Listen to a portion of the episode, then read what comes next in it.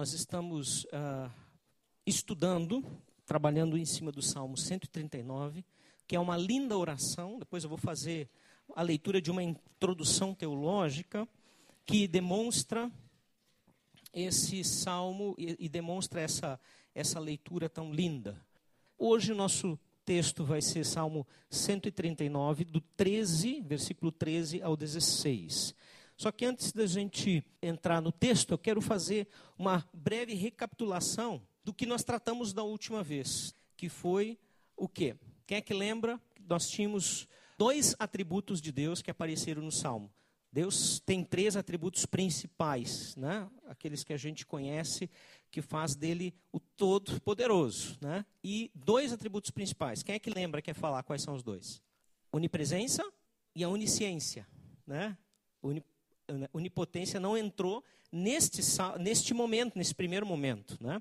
Se bem que ele, todo o salmo vai demonstrar isso sim. O conjunto do salmo mostra a onipotência de Deus, a sua grandeza em revelar todas as coisas, em criar todas as coisas, inclusive hoje vai entrar bastante dessa questão da criação. Então a gente vai assistir primeiro um pequeno vídeo, quero pedir que desliguem todas as luzes, preste bem atenção. É um pequeno vídeo que demonstra justamente que Deus, através de Jesus, sabe todas as coisas da tua vida e que Deus, através de Jesus, está presente em todos os momentos da tua vida. Se olharmos a profundidade dessas imagens com aquilo que nos acontece no dia a dia, nós vamos nos emocionar em ver que Jesus está presente em todos os momentos. Não porque o vídeo mostra isso, porque o vídeo apenas fala do que a palavra diz e o que o Salmo 139 nos mostrou semana passada. Se lêssemos durante a apresentação desse vídeo, o Salmo 139, o texto se encaixaria em cada momento. E, sabe, perceber que Jesus não é aquele Deus carrancudo, aquele que até faz corridas com a gente, está em todo momento, se diverte com as nossas alegrias, sofre, se entristece com as nossas tristezas e nos consola, né? E está sempre presente. E realmente é muito emocionante as pessoas que é, fizeram esse vídeo, acho que souberam transmitir bem o que acontece espiritualmente que nós não enxergamos todos os dias, todos os dias. Poderíamos olhar também o lado mal, né, espiritual, aquilo que acontece em nossa volta. Isso C.S. Lewis fez muito bem no livro é, Cartas do Diabo ao Seu Aprendiz. E aqui nós vemos então a obra de Jesus. Gosto também quando a turma do Draim apresenta os teatros que demonstram isso, as pantomimas, que mostram a, a luta espiritual que nós vivemos, mas a presença constante de Deus através de Jesus, através do Espírito Santo, Jesus se fazendo presente uh, integralmente nas nossas vidas. Né? Ok. Uh, lendo então, se ficar difícil para você uh, ver, não tem problema, eu leio na íntegra o que está ali pensando então na, na introdução teológica do Salmo 139, não só daquilo que nós vamos ver hoje. Então, referente à autoria né, a e a intenção do autor. Aqui, um indivíduo, como eu havia dito na semana passada, que tinha íntimo conhecimento de Deus, que não necessariamente era Davi, e uma experiência com ele, oferece sua oração pessoal. Do ponto de vista da teologia do Velho Testamento, esse é o clímax do pensamento no Saltério. O Saltério é o cântico, né, o, o livro de cânticos, sobre o relacionamento pessoal de Deus com a pessoa, com o indivíduo. O salmista não se ocupa é, de filosofia abstrata ou de meditação especulativa, né, de coisas assim difíceis de entender ele simplesmente descreve sua humilde caminhada com Deus e partilha de seu conhecimento experimental com o Senhor. Eu achei bacana essa introdução e que realmente demonstra claramente a intenção do autor e que a gente percebe na leitura do salmo. Então, quero convidar você para nós lermos estes poucos versículos de Salmo 139, 13 a 16, que diz assim: Tu criaste o íntimo do meu ser e me teceste no ventre de minha mãe. Eu te louvo porque me fizeste de modo especial e admirável. Tuas obras são maravilhosas. Digo isso com convicção. Meus ossos não estavam escondidos de ti, quando em secreto fui formado e entretecido, como nas profundezas da terra. Os teus olhos viram o meu embrião. Todos os dias determinados para mim foram escritos no teu livro antes de qualquer deles existir. Que lindo esse salmo e essa parte, eu creio que é uma parte é, que emociona e toca a muitas pessoas normalmente. E essa é a continuação que nós temos do salmo e eu quero hoje convidar você a sair daqui com esta convicção no coração. Que convicção? Que o ser humano é sim a obra-prima deste Deus, a obra-prima da criação, com quem ele, Deus, tem um prazer em se relacionar muito grande. E o vídeo que a gente viu, né, que relembra a, a onisciência e onipresença de Deus, o que vimos semana passada, também demonstra este prazer né, que Deus tem em estar conosco. Uh, outro, outra forma didática de olhar para esse prazer e a presença de Deus em todos os momentos, aqueles que ainda não assistiram ou leram o livro ou o filme A Cabana, que também demonstram de uma maneira muito bacana essas mesmas características, de uma forma muito ilustrada, de um Deus amoroso, de um Deus presente, de um Deus que nos conhece e, por nos conhecer, sabe muito bem o que nós necessitamos. E hoje nós vamos olhar para duas razões é, que duas razões né, que nos fazem crer, de fato, que nós somos a obra-prima eh, de Deus e esta obra-prima com quem Ele quer se relacionar intimamente. Tá? Então, a primeira razão que nós vamos ver é que Deus formou, Deus conhece e Deus lhe ama. Quando nós lemos a Bíblia de uma maneira, é, sem torná-la pessoal, né, de uma maneira abstrata, algo, uma leitura simplesmente. Nós perdemos uh, muitas vezes esse teor de pessoalidade, de que Deus tem sim um compromisso, que tem um conhecimento, que tem um amor, que me formou, que é com você, que é comigo. E isso que nós queremos olhar.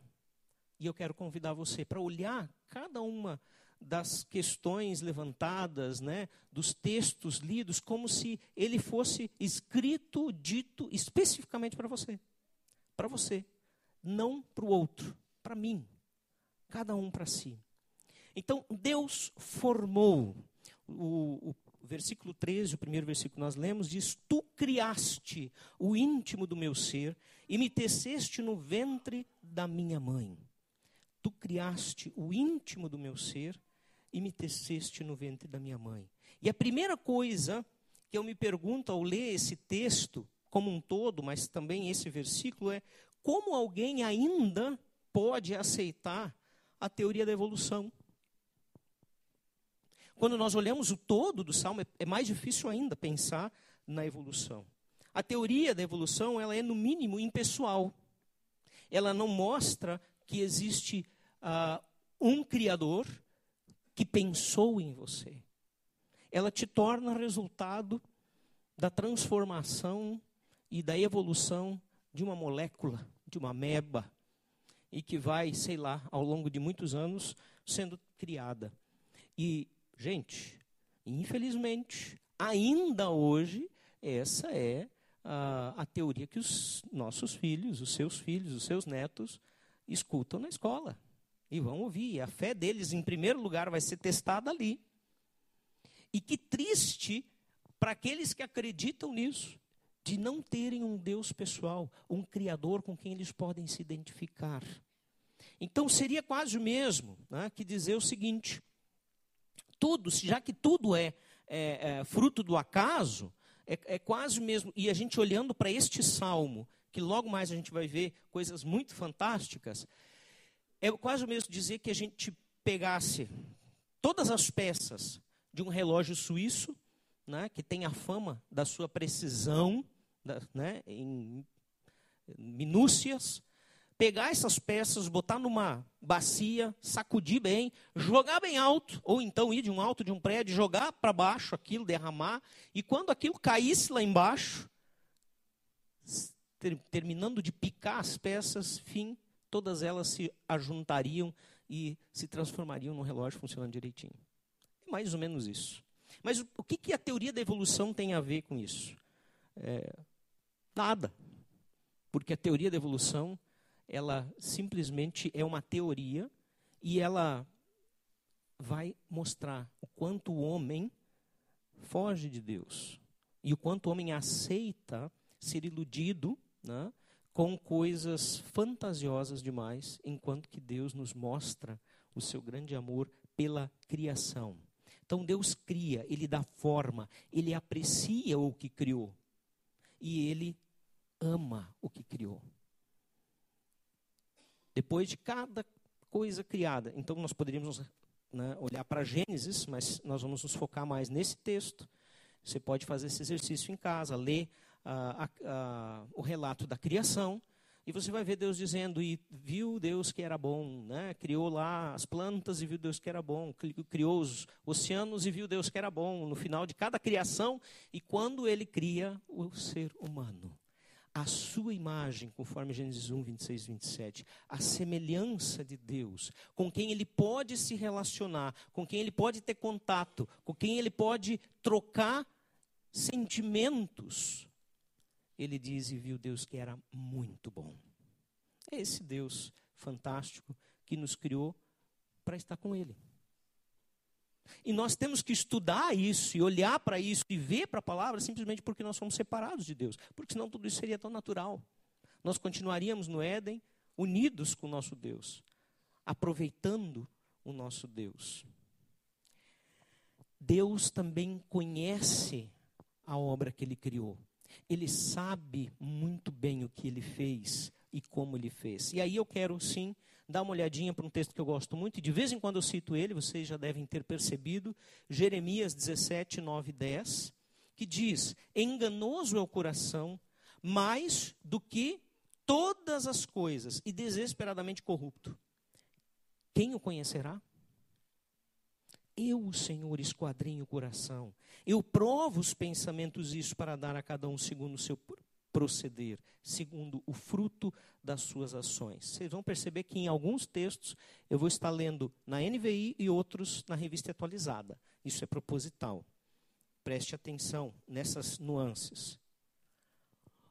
Ou seja, o nosso próprio interior nos é oculto. É interessante pensar que eu não me conheço o suficiente que eu não consigo perceber as minhas próprias motivações na maioria das vezes. E que quando eu penso que eu estou fazendo algo bom, quem sabe eu esteja, na verdade, querendo me promover, querendo tirar uma vantagem, querendo fazer para mim. Sabe aquela história de comprar um presente para o outro, que na verdade você vai usar também? É a motivação que está na história, que está que tá em questão. E nós não, muitas vezes nós não, não conhecemos nossa motivação. E onde a gente percebe que isso é assim, quando passado um tempo, Deus, através do seu Espírito, usando alguém, ou mesmo a sua palavra, ou mesmo o seu Espírito soprando no nosso ouvido, no nosso coração, nos fazendo ver. Ah, Giovanni, mas aquela situação, a tua intenção não foi tão nobre quanto parecia. E aí nós percebemos que Jeremias, usado por Deus, obviamente, tem toda a razão em dizer que nosso coração é enganoso, é corrupto, é desesperadamente corrupto. A resposta para quem pode conhecer o coração, nós já lemos, está no versículo 10. Eu, o Senhor, esquadrinho e conheço. Eu, o Senhor, reparto em pequenas partes para analisar cada detalhe do seu coração e revelá-lo para você. Essa é a intenção desse texto. Porque nós não precisamos pensar que Deus tem que esquadrinhar o coração para que ele o conheça, porque ele já conhece. Deus te conhece. Deus sabe todas as coisas a teu respeito. Deus sabe todas as tuas motivações, se elas são boas ou não. Deus tudo sabe. E Ele então revela para nós que precisamos saber através dele. Por quê? Porque a nossa própria percepção é mais alto. Enganosa. Obrigado. Obrigado, Dalva. Enganosa. Essa é a nossa motivação. Ninguém melhor que aquele que criou o íntimo do nosso ser, como diz o primeiro versículo que nós lemos, o versículo 13, que nos teceu no ventre da nossa mãe, ninguém melhor que ele para nos conhecer e para nos guiar, para revelar as nossas intenções e para nos mostrar o caminho certo que devemos seguir. É fantástico. Ele é o engenheiro, ele é o mestre de obras, ele é o carpinteiro, ou seja, ele fez tudo, desde o início do projeto, da criação, até o acabamento, pedacinho por pedacinho. E ele sabe bem como eu funciono. E ele sabe bem como você funciona. Ele sabe bem como eu, o que eu preciso, necessito, e ele sabe muito bem do que você necessita. E ele tem tudo para dar para você.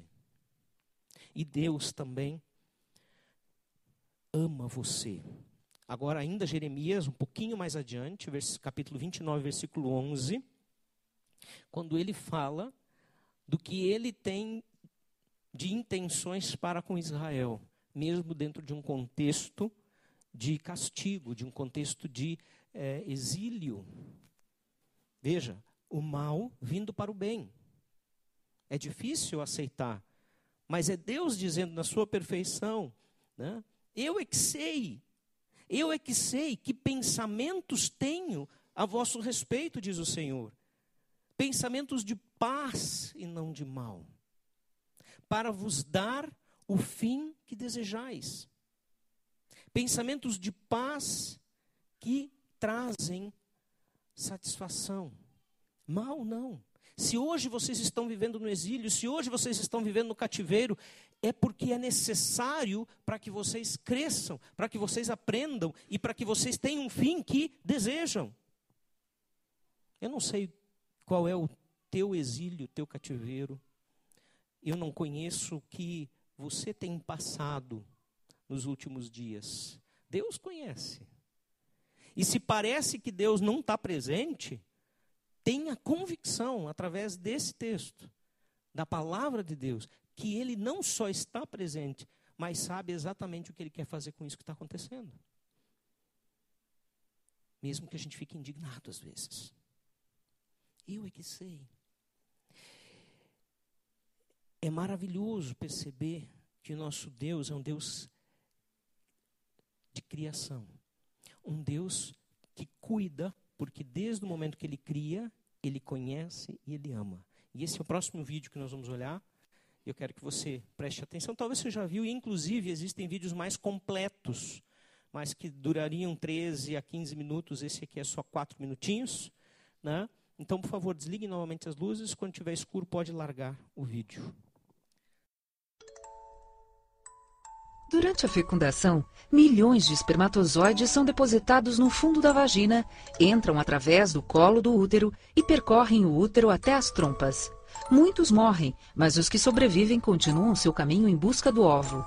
Ao encontrá-lo, são atraídos por sua cobertura e se aderem a ele tentando fecundá-lo. Apenas um deles consegue, e quando a cabeça, a crossoma, penetra o óvulo, é gerada uma reação que evita a entrada de outros espermatozoides. Neste momento, você já está grávida e o ovo formado pelo espermatozoide e o óvulo inicia um processo de divisão celular e migração até o útero para se implantar.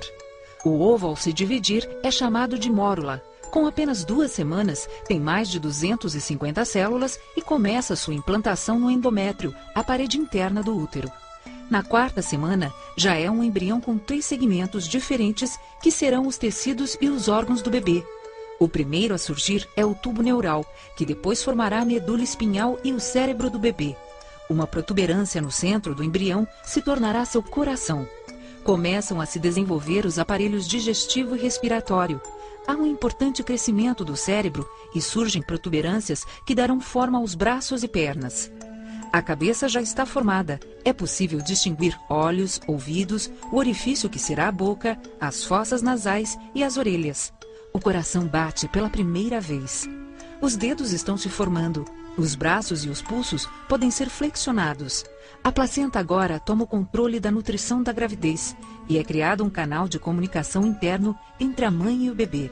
O embrião agora se chama feto. Após nove semanas, praticamente todos os órgãos vitais estão formados e funcionando. O cérebro cresce insolitamente. Quase 250 mil neurônios são formados a cada minuto no cérebro do bebê.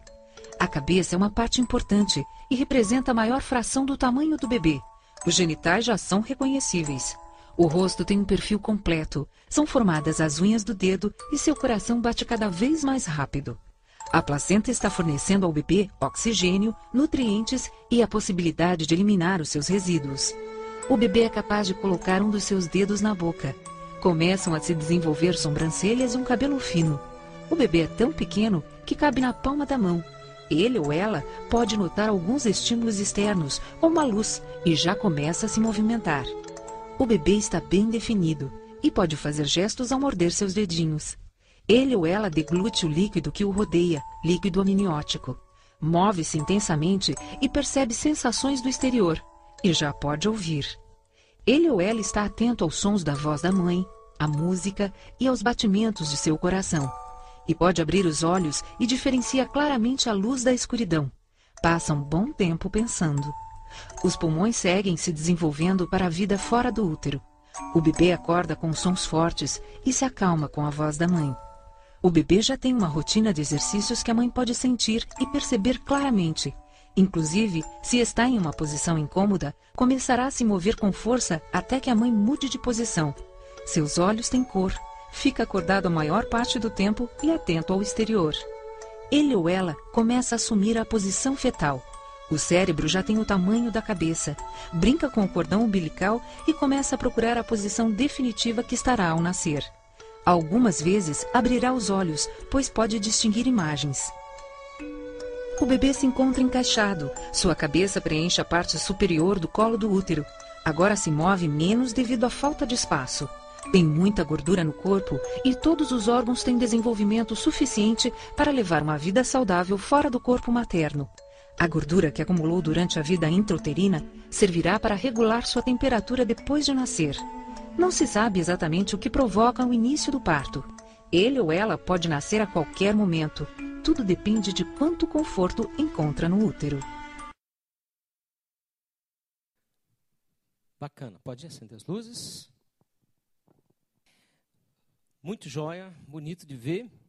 Tem várias coisas que chamaram atenção aqui, que saem inclusive do nosso texto, né, do nosso tema. Uh, mas uma das coisas que me chama atenção é primeiro, ele ou ela. Né? É ele ou ela. Não tem outra opção. Né?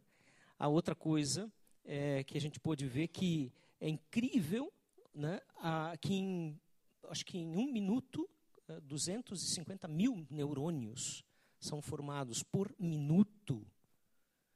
Gente, evolução tem que ter um ser inteligente por trás disso. Não pode ter outra explicação. É fantástico de ver e esse sempre esse texto e essas imagens vão, vão me lembrar uh, do médico que trouxe à luz os nossos filhos, Dr. Clovis, que agora faz acho que um mês que faleceu, vítima de um câncer, vítima de um câncer, e ele uh, ele se quando falava da gravidez ele ficava maravilhado. Ele, não sei se a Rose vai lembrar. Ele simplesmente nas consultas ele ele viajava, né? E eu lembro que um dia eu disse, doutor, tudo isso que o senhor está falando está escrito na Bíblia. Ah, é verdade? Leia o Salmo 139.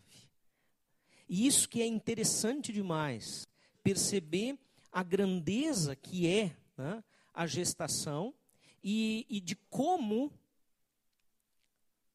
o salmista consegue transmitir muitas das coisas que para a época eram difíceis de saber como que funcionavam. Né? Hoje nós temos imagens, até coloridas. O que você está vendo aqui na borda é uma imagem né, de uma ecografia. De propósito, não coloquei uma colorida. E na época não existia isso. Não se tinha conhecimento, não, se, não haviam imagens alguma. Mas é interessante como ele consegue perceber que esse processo é realmente assombroso, espantoso e admirável, que é são as palavras que ele usa. Veja, versículo 14. Eu te louvo porque me fizeste de modo especial e admirável. Tuas obras são maravilhosas. Digo isso com convicção. Mesmo que eu não tenha imagem. Mas eu sei que o que o Senhor está fazendo é tremendo.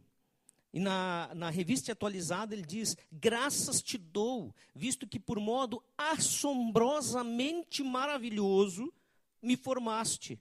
As tuas obras são admiráveis, e a minha alma o sabe muito bem. E quando ele fala alma, lembrem, todo o meu ser entende isso de uma maneira in... completa.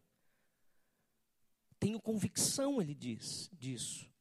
E, quando, e essas palavras, para mim, expressam o quanto ele estava realmente impactado com a grandeza de Deus, com o amor de Deus, com a forma, com o poder que ele tem para criar né, e trabalhar uh, a vida do ser humano, conhecer e amar o ser humano. Né? Eu te louvo, te dou graças, diz ele. Eu te louvo porque, e tenho convicção, por esta maravilha que o Senhor tem realizado, que é a vida.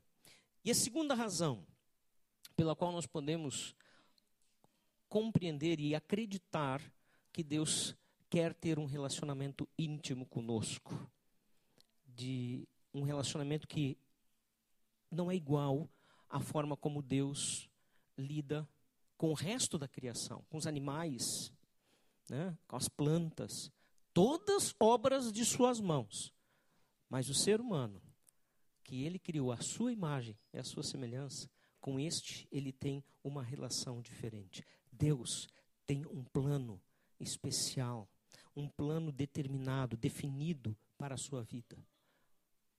Você já parou para pensar nisso? Você sabe, você tem noção do que, que Deus quer e espera da sua vida? Para que ele planejou ela? Vamos olhar o que o texto continua nos falando. Versículo 15: Meus ossos não estavam escondidos de ti quando em secreto fui formado e entretecido como nas profundezas da terra. Então, pensar que nós somos apreciados por Deus. Veja, é, talvez a gente olhe assim, principalmente os homens, né? Olhe para aquele processo ali da gravidez. Primeiro a gente parece até com um rabinho, né? Tem um rabo ali no fim da coluna, né? Que depois vai desaparecendo. As mulheres olham, ai, que amor, né? Elas dizem, né? O homem diz, coisa esquisita aquilo ali, né? Então, enfim, cada um tem a sua forma de interpretar e de sentir o negócio, né? Mas é, logo nós podemos imaginar que Deus acompanha esse processo. Quando lá no início, outra coisa que chamou muita atenção no vídeo, diz que assim que o espermatozoide consegue penetrar o óvulo, que, que, ele, a, a, a, que narra diz? Você já está grávida. Já a vida. Já a vida concebida naquele momento em diante, já a vida. Que maravilha saber que Deus sabia todos os meus dias quando Ele viu o meu embrião. Que maravilha pensar que Ele conhece tudo aquilo que ainda vai acontecer com a tua vida e que Ele já conhecia quando você ainda nem batia o seu coração, mas já estava lá, quase pronto para começar. E que Deus acompanha esse processo de uma forma espetacular. E fico imaginando que o Deus Criador olha para aquilo com prazer, porque é perfeição que Ele cria. Que interessante. Que Deus majestoso. Que fantástico. Pensar que em cada momento Deus está presente, desde o ventre materno. O que, que você acha disso? Será que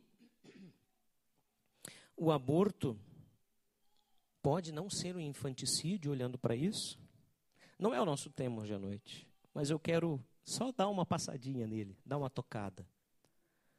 Olhando para tudo isso que o Salmo nos traz e as imagens que hoje nós temos o privilégio de poder uh, apreciar, dá para dizer que aquele que comete um aborto não está matando uma vida, se desde o primeiro momento da fecundação já há vida e Deus já conhece o nosso ser e tudo sobre nós?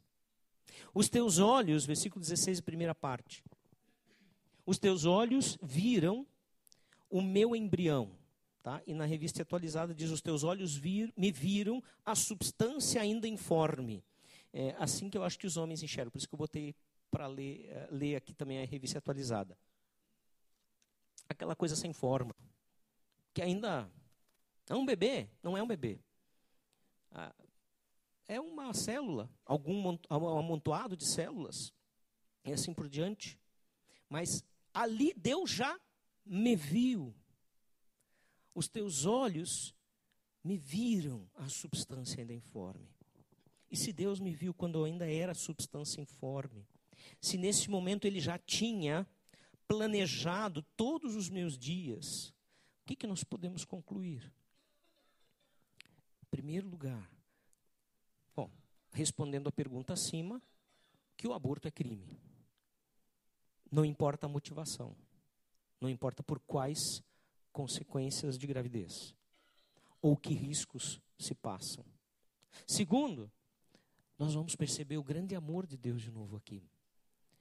De que Ele já está ali acompanhando e pensando em você. Que, que barato isso. Eu não sou alguém que surgiu. Se você não teve a atenção que queria e que necessitava desde pequeno dos seus pais, Talvez você não teve, mas Deus já tinha, estava te dando essa atenção. E já olhava para ti com cuidado. E te amava. Isto é curador. Porque isso nos faz sentir amados por aquele que é perfeito e que está acima de todos, de pais, de mestres, de amigos, de irmãos, de qualquer pessoa porque Ele é o Criador de todas as coisas e me olha com esse amor. A segunda parte do versículo diz, versículo 16: Todos os dias, deixa eu passar aqui. Todos os dias determinados para mim foram escritos no teu livro antes de qualquer deles existir e também na revista atualizada diz: E no teu livro foram escritos todos os meus dias, cada um deles escritos, escrito e determinado, quando nenhum deles havia ainda. E aqui nós podemos ver uma clara vinculação é, com os primeiros versículos deste salmo, né? Quando uh, que, que, que, que, trata, desculpa, que trata a respeito da soberania e da onisciência de Deus. Deus já sabe todas as coisas a meu respeito, antes mesmo dos meus dias existirem. Tem essa ligação. Todas as coisas passadas, presentes e futuras. E como nós vimos na última mensagem, é um Deus em quem eu posso confiar. É um Deus que não vai me decepcionar. É, para aqueles que pensam que estão decepcionados com Deus, ou sentem-se assim, eu quero sugerir uma leitura, o um livro não tão antigo assim, mas já bem, não é, é, acho que tem uns 20, 30 anos esse livro, Decepcionado com Deus. Quem é que já leu? Eu sei que várias pessoas já leram, levanta a mão. Quem leu? Aí, ó. É um livro que, apesar do título, vai nos levar exatamente para o lado oposto. Ele não, me vai, ele não vai me levar é, ou concordar comigo mas ele vai perceber como a minha decepção é um engano, porque ele mostra exatamente um Deus pessoal, um Deus presente, um Deus grande ao mesmo tempo, um Deus majestoso e que vale muito a pena ler. Nós já tínhamos ele aí, se não tem, né? Talvez essas pessoas que levantaram a mão tenham o livro. Quem tem o livro? Levante a mão. Eu tenho, mais alguém? Talvez elas possam emprestar. Né? Sei que tem mais gente aqui na igreja que tem o livro. Vale muito a pena ler. Né? Também é um livro que nos ajuda a entender de uma maneira muito clara o livro de Jó, o livro bíblico de Jó. Ele tem um capítulo todo dedicado ao texto de Jó e né, quando você lê esse capítulo você consegue enxergar o livro de Jó com outros olhos. Quero ler uh, com vocês o Salmo 90 de 1 a 4. Salmo 90, de 1 a 4.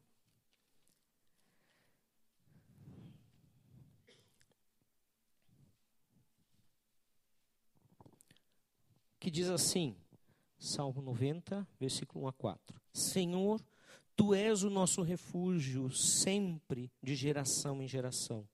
Antes de nascerem os montes e de criares a terra e o mundo, de eternidade a eternidade, tu és Deus. Ou quando tu és Deus, sempre, sempre, sem início, sem fim. Versículo 3: Fazes os homens voltarem ao pó, dizes: retornem ao pó, seres humanos. De fato, mil anos para ti são como o dia de ontem que passou, como as horas da noite. Deus jamais, na sua soberania, na sua onipresença, onisciência, onipotência, na grandeza de Deus, ele jamais vai decepcionar, se decepcionar contigo. Ele jamais vai se decepcionar contigo. Por quê? Porque ele sabe todas as coisas. Ele sabe muito bem o que você vai fazer amanhã. Ele sabe muito bem o que vai acontecer comigo ainda esta noite. Ele conhece o nosso ser. Não há como decepcionar a Deus. Há sim como desobedecer a Deus. Mas ele já sabe que você vai fazer isso. Porque ele conhece todas as coisas. E por isso nós podemos olhar para a imagem do pai esperando o filho pródigo como este Deus que recebe de maneira amorosa, de maneira misericordiosa, o filho que errou. E que na parábola nós podemos imaginar que um pai que tinha toda uma experiência de vida, quando o filho exige o dinheiro da herança, ele sabia esse filho vai se dar mal. Ele não tem conhecimento, ele não tem experiência suficiente para viver longe. Mas ele ainda assim permite e permite esperando o retorno, porque sabia que ia acontecer esse retorno. Deus está assim o tempo todo com a gente.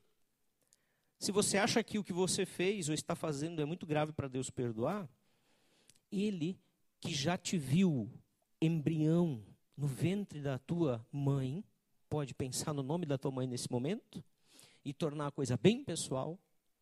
Ele já sabia que você estava se distanciando e que você iria se distanciar agora nesse momento. Ele já sabia das coisas erradas que você está fazendo agora. E desde lá, ele já tinha uma proposta de perdão para ti para mim. E é isso que é maravilhoso, ver que Deus tem um plano de salvação, de nos receber sempre de volta, enquanto que aqui vivemos. Você pode abrir comigo Apocalipse 20, 11 a 13. Apocalipse 20, 11 a 13. Já no finzinho do livro.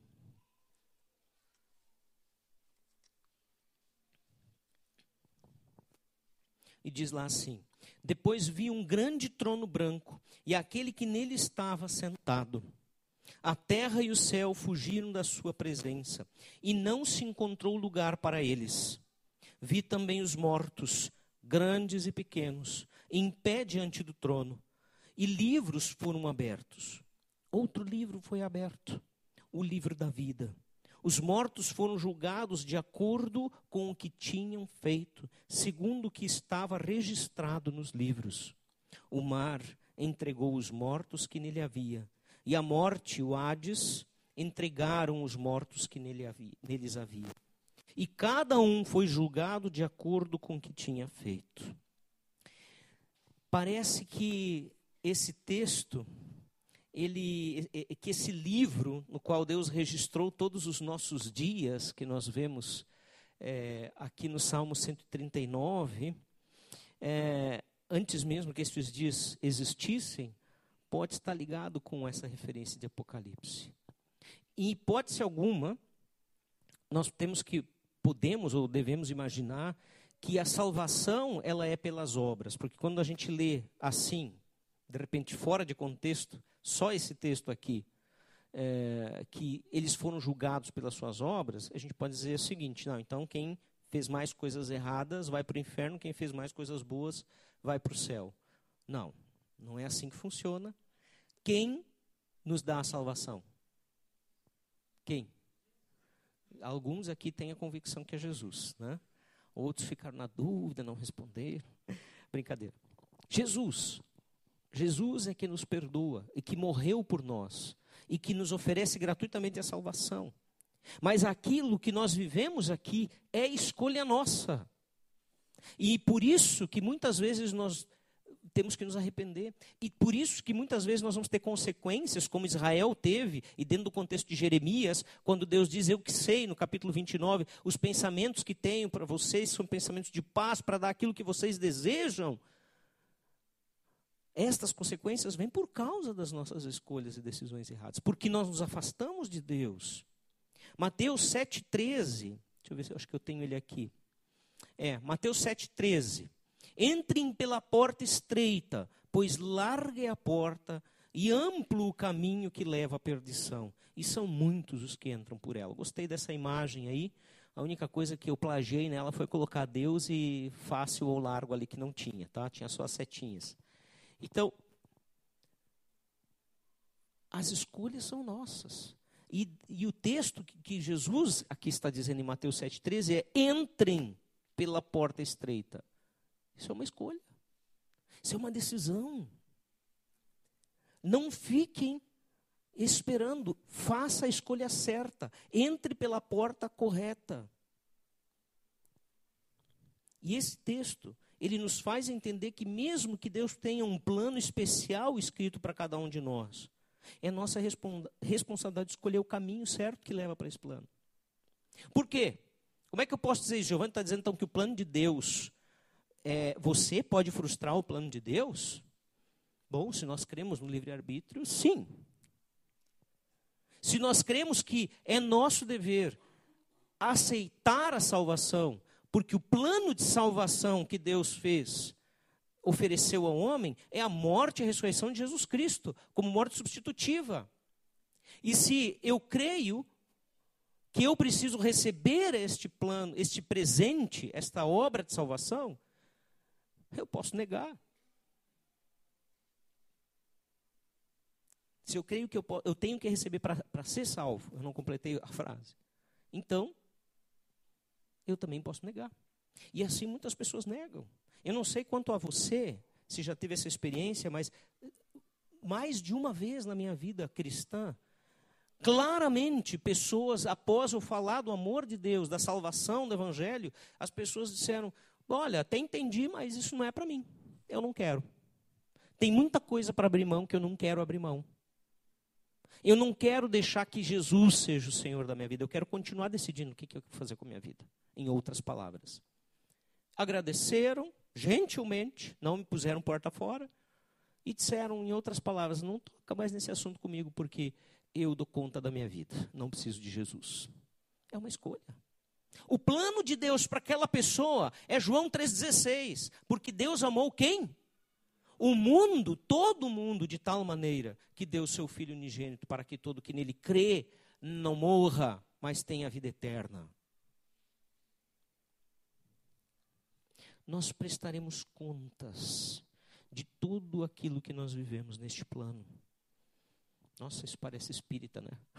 neste plano. Não, nesta vida. E o que nós decidirmos durante essa jornada aqui, nós vamos prestar contas. Isso nos traz uma tremenda responsabilidade que eu acho que Salomão expressou de uma maneira bacana, mesmo que ele não viveu dessa maneira bacana. Eclesiastes 11, 9. Alegra-te, jovem. Esse aqui está propositalmente na revista atualizada, porque eu acho ele mais intenso aqui. Alegra-te, jovem, na tua juventude. Recreie recreie-se o teu coração nos dias da tua mocidade. Anda pelos caminhos que satisfazem ao teu coração, os teus desejos e agradam aos teus olhos. Sabe, porém, que de todas estas coisas, estes caminhos, estas escolhas, que você fizer na mocidade, Deus te pedirá contas. O que você fez com Jesus vai ser a primeira pergunta. Ele foi o teu Senhor? Você recebeu a salvação pela graça? E depois nós vamos ter também prestar contas de todas as nossas atitudes que nos trarão o galardão, o prêmio daquilo que nós fizemos, com o que nós fizemos com a nossa vida. Então, essa é a atitude mais importante que nós podemos ter: escolher receber esse plano de Deus para a nossa vida. E não só o plano da salvação.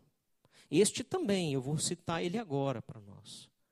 Mas aquilo que Deus planejou para você ser, fazer e viver em nome de Jesus Cristo nesta vida. Como é que isso está na tua vida? Eu posso responder pela minha, não pela tua. Quero que você reflita comigo sobre isso. Você já parou para pensar que é um ser único, que ninguém mais é igual a você e que foi Deus que pensou você e que foi Deus que preparou você e que foi Deus que formou você e que Ele conhece você. Nós lemos logo no início da celebração o texto de 2 Coríntios 5,14, que está aqui também. Pois o amor de Cristo nos constrange, ou deveria constranger pelo menos, julgando nós isto. Um morreu por todos, logo todos morreram. Se ele morreu por todos, não tem mais necessidade de ninguém morrer, é isso que ele está dizendo. E ele morreu por todos, para que os que vivem não vivam mais para si mesmos, mas para aqueles que por eles morreu e ressuscitou. Você vive para Jesus?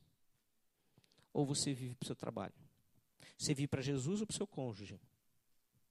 Você vive para Jesus ou para o dinheiro que você tem ou não tem?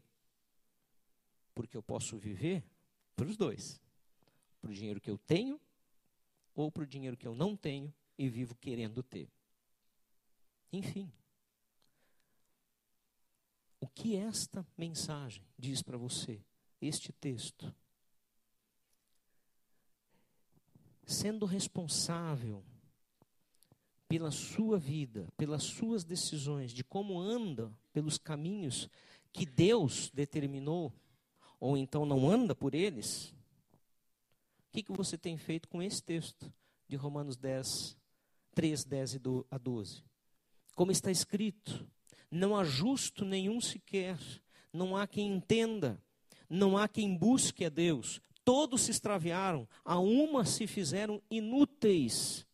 Veja, não é que sempre foram inúteis, porque Deus não nos criou inúteis. Deus nos criou em amor, mas nós nos fazemos inúteis muitas vezes quando escolhemos errado. Não há quem faça o bem, não há nenhum sequer.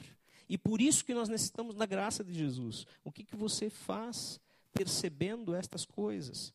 Sabendo que existe um só caminho. E esse caminho é Jesus. Eu sou o caminho. Eu sou a verdade e a vida. Ninguém vem ao Pai a não ser por mim, disse Jesus em João 14, 6. Jesus é o caminho. Ele é o plano perfeito para você escolher a eternidade e para você viver esta vida também. Os teus propósitos, as tuas prioridades, uh, as tuas escolhas, elas estão de acordo com o plano de Deus para esta vida já, não só para a futura, quanto à salvação. Quando Deus pensou em você, lá no ventre da sua mãe, ele tinha um propósito. E ele quer realmente concluir esse propósito na tua vida. Mas ele vai permitir que você escolha aceitar ou não. Seja a salvação, seja o propósito de Deus para você como filho dele. Tem um jeito de saber isso. Pedir para ele em oração, clamar para que ele mostre os planos, os sonhos de Deus que são maiores que os nossos para a sua vida. Então, essa imagem é uma imagem que eu gosto muito, porque ela lembra, é uma imagem do filme a Paixão de Cristo, onde a mulher pega em adultério, está agora diante de Jesus, os seus acusadores saíram e ela está ali diante de Jesus. E Jesus recebendo ela, levantando ela do seu pecado, da sua imundície, recebendo ela e dizendo: Vai, não peques mais, porque eu também não te acuso. Esse é o grande chamado de Deus para a tua vida. Eu não sei como é que está a tua vida com Deus, mas Ele está dizendo isso. Vai e não peques mais. Senhor, nós queremos nos colocar diante de Ti. Tu conheces bem cada coração aqui. Tu sabes, Deus, quem precisa restauração, quem precisa arrependimento. Tu sabes quem anseia por consolo, por conforto, por afeto. Tu conheces o nosso íntimo desde a geração, desde quando fomos eh, formados no ventre materno. E hoje tu também sabes todas as coisas a nosso respeito. E por isso eu clamo que o teu Espírito Santo trabalhe no coração de cada um. Que o teu Espírito Santo fale do evangelho da salvação para cada um que aqui precisa, mostrando que somente tu, Jesus, pode pagar uma culpa que nós carregamos. E somente tu pode ser o Senhor da nossa vida para que nós tenhamos salvação. Tu podes fazer com que cada um aqui entenda isso, aceite isso para si. E nós clamamos, Senhor, transforma o nosso viver naquilo que é necessário, naquilo que ainda estamos envergonhados, por não viver conforme a tua vida, Jesus, porque tu morreste por nós, para que a tua vida se manifeste por nosso intermédio. Ajuda-nos. Tu que vês todas as coisas, faz também a obra completa na nossa vida. Obrigado pelo teu grande amor. Amém, Jesus. Amém. Que Deus abençoe. E na próxima semana, então, vamos concluir a nossa mensagem, a nossa série, com o restante do texto do Salmo 139. Deus abençoe.